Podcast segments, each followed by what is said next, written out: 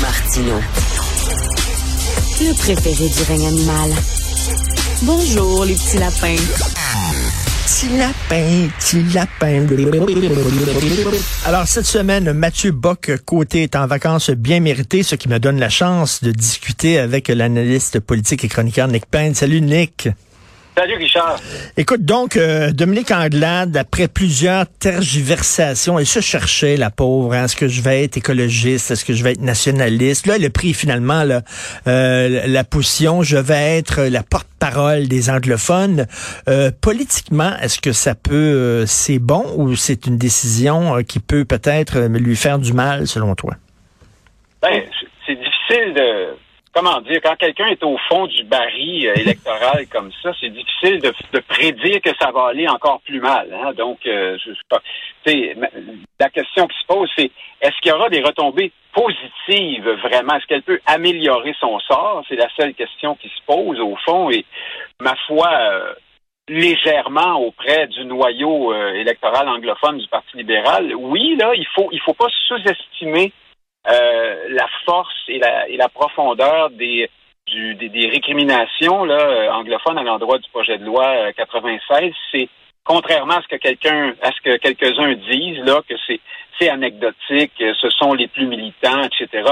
Oui, ce sont toujours les plus militants qu'on voit dans la rue, mais il n'y a jamais de fumée sans feu. Quand tu côtoies un peu hmm. les anglophones, quand tu écoutes les médias anglophones, tu vois bien là qu'il y a un os, il y a un problème. Et donc, oui, Madame Anglade peut au moins, disons, sauver les meubles de ce côté-là, parce que là, on voyait apparaître, comme tu le sais, les partis de Balarama Holness et de l'autre monsieur là qui voulait faire renaître en quelque sorte, qui veulent faire renaître le parti Égalité, hein, parti euh, voué à la défense des droits des anglophones qui aurait été abandonné par les libéraux. Donc, euh, alors de ce côté-là, oui. Maintenant, plus largement, euh, c'est pas formidable pour Dominique Anglade d'offrir l'électorat francophone, ben notamment. Mais encore une fois, elle est déjà dans la cave là, à ce point de vue-là.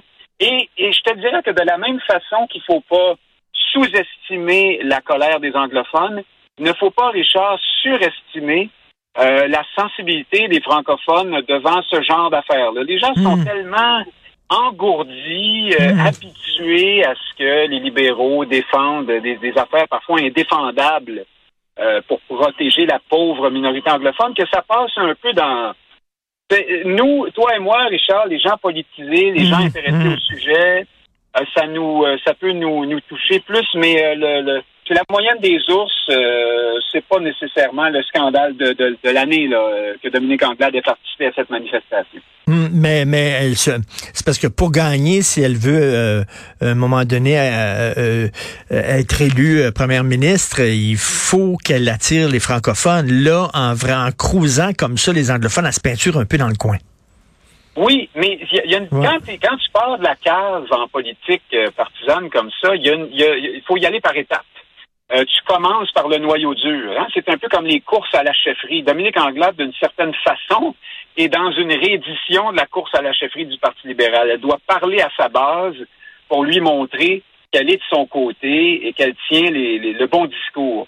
Une fois qu'on aura acquis ce monde-là et qu'avec un peu de chance, on remonte un petit peu dans les sondages. Là, on élargit le discours et on, une fois qu'on a acquis ça, hein, là, on, peut on peut parler à, au plus grand nombre et euh, pourvu que les anglophones soient rassurés, qu'ils aient bien compris qu'au fond, Dominique Anglade est contre euh, les dispositions euh, les plus difficiles du projet de loi 96. Une fois que ça c'est pris pour acquis, elle peut ensuite dire oui, mais évidemment, la défense du français, c'est très important, et le reste et le reste. Alors, elle, est tellement mal prise qu'elle doit passer par là aujourd'hui. Tout à fait. Écoute, un, peu plus tôt dans l'émission, euh, tu sais, tous les jours, je discute avec Thomas Mulcair puis Jean-François Lisée, et ils se sont obstinés sur la loi 96, et euh, Thomas Mulcair disait, écoute, selon ce que je comprends, puis je suis pas un niaiseux, puis était avec des avocats, puis des juristes, etc., euh, ça va être difficile, par exemple, pour les anglophones d'avoir des services en français, tout ça. Jean-François Lisée disait non, absolument pas, c'est inscrit dans la loi, tout ça.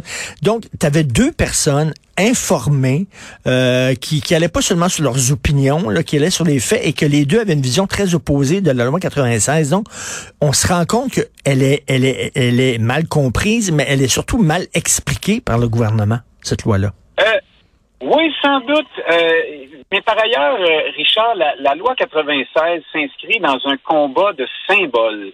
Euh, c'est vraiment le geste qu'on pose, l'idée de dire voici une loi qui réaffirme le français comme seule langue officielle du Québec. Parce que dans la pratique, avec l'expérience qu'on a autour de la loi 101, on sait aujourd'hui, quelques décennies plus tard, que t'as beau faire des lois, forcer les gens dans une certaine mesure à, faire usage du français dans toutes sortes de circonstances, tu n'amènes pas un changement de, de fond. Si on veut vraiment euh, tirer le français d'affaires au Québec et donc tirer d'affaires la, la, la, nation dont il est l'indicateur identitaire, il, faut changer les rapports de force euh, démographiques, politiques. C'est beaucoup plus profond qu'une loi qui va essayer de mmh. changer des, mmh de, de, la langue sur des affiches, puis des, des, des, répondeurs téléphoniques, et puis des quelques ajouter quelques cours de français. Euh, enfin, je caricature à peine. Hum, hum, On ne changera pas fondamentalement les choses. Donc, on peut bien discuter euh, à savoir si telle ou telle disposition va être applicable ou pas.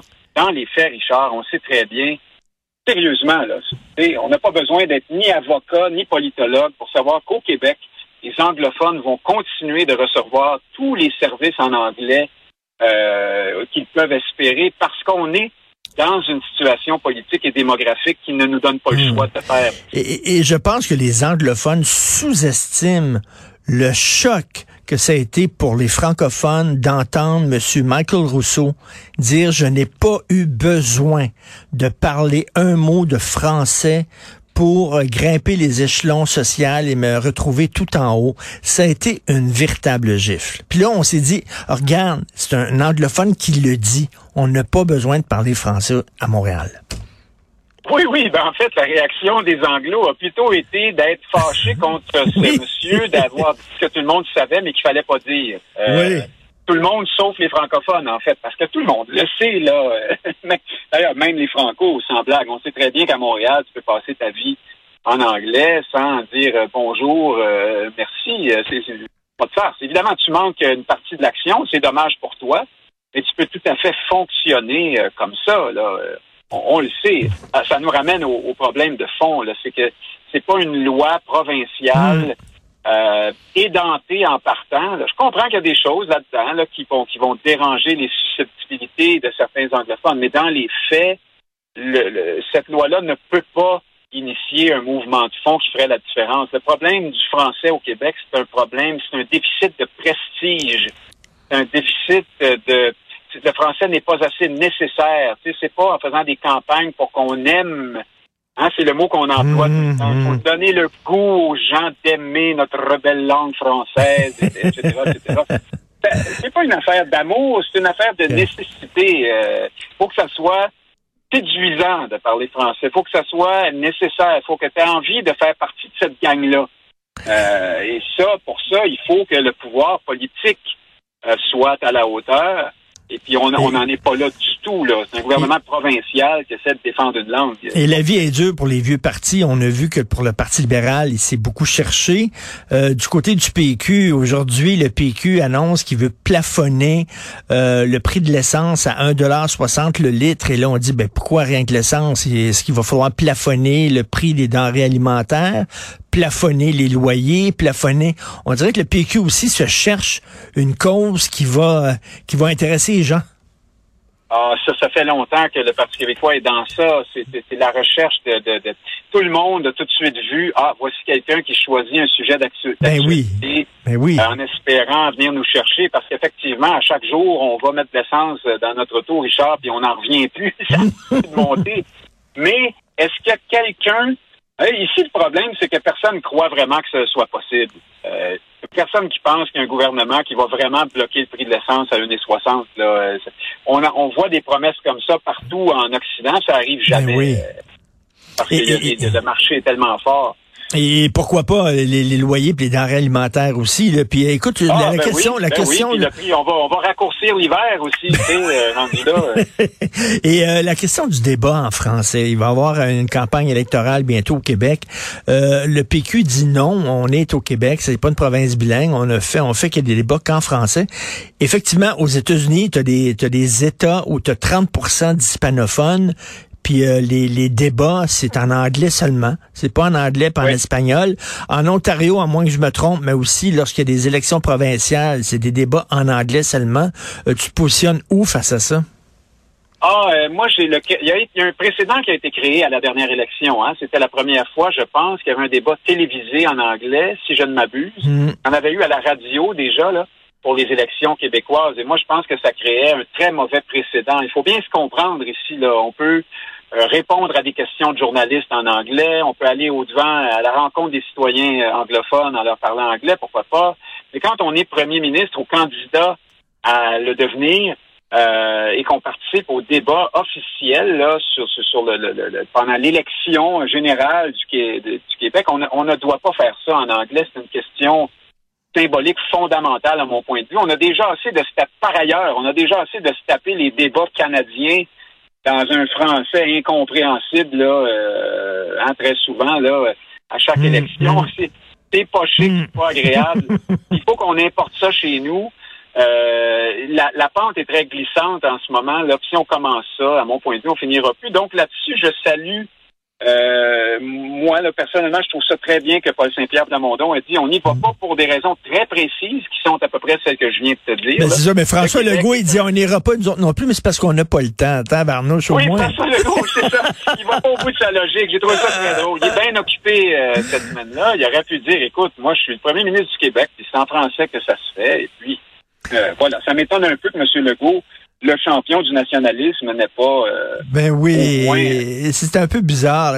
On, dirait un petit gars là, qui, qui, qui ose pas dire qu'il a pas fait son devoir puis qui dit que le chien l'a mangé. Là, Ah oui, oui. Ce qu'il faut voir par ailleurs là-dedans, c'est que Richard, franchement, là, il y a euh, aujourd'hui presque 30 ans, on était à la veille d'un référendum sur l'indépendance. Euh, Jacques Chirac et Bill Clinton se prononçaient sur la question. Euh, le Canada accusait Jacques Parizeau euh, des pires travers et le reste et le reste. Aujourd'hui, on est à se chicaner parce que François Legault voudra pas parler en, faire un débat en anglais. Hein. Éric Duhem et Dominique Anglade ont déchiré leur chemise. Ben plus c'est bien effrayant.